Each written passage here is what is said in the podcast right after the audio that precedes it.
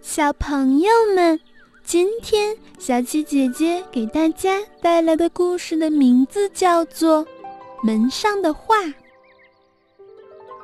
小猴子在河边玩，小狐狸也在河边玩，他们做了好朋友。太阳下山了，小猴该回家了，小狐狸也该回家了。小猴对小狐狸说。明天，请你到我家来玩好吗？好呀，你家住哪儿呢？小猴子说：“我就住在树林旁边的那个小屋子里。”这也不好找呀，那儿有好多小房子呢。嗯，这样吧，我在门上画上画，你一找就找到了。嗯，好的，明天见吧。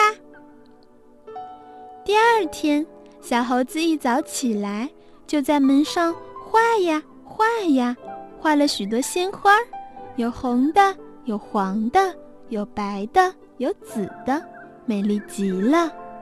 当当当，哦，一定是小狐狸来了。小猴忙去开门。嗡嗡嗡，一群蜜蜂飞进来，说：“你家的花真美丽，我们来采蜜。”小猴子赶忙擦掉门上的画，蜜蜂飞走了。还是画草地吧。小猴子在门上画呀画呀，画了一片绿茵茵的草地。小猴子关起门，等好朋友来玩。咚咚咚，哦，一定是小狐狸来了。小猴子忙去开门。咩咩咩。一群小山羊走进来说：“你家的青草长得真好，我们来吃草。”小猴子赶忙擦掉门上的画，小山羊走了。还是让我来画一棵树吧。小猴子在门上画了一棵高高的大树。小猴子关起门，等好朋友来玩。嘟嘟嘟，哦。一定是小狐狸来了，小猴子忙去开门，叽叽叽，喳喳喳，一群小鸟飞进来，说：“你家的大树树叶多，我们呀来做窝。”小猴子赶忙擦掉门上的画，小鸟飞走了。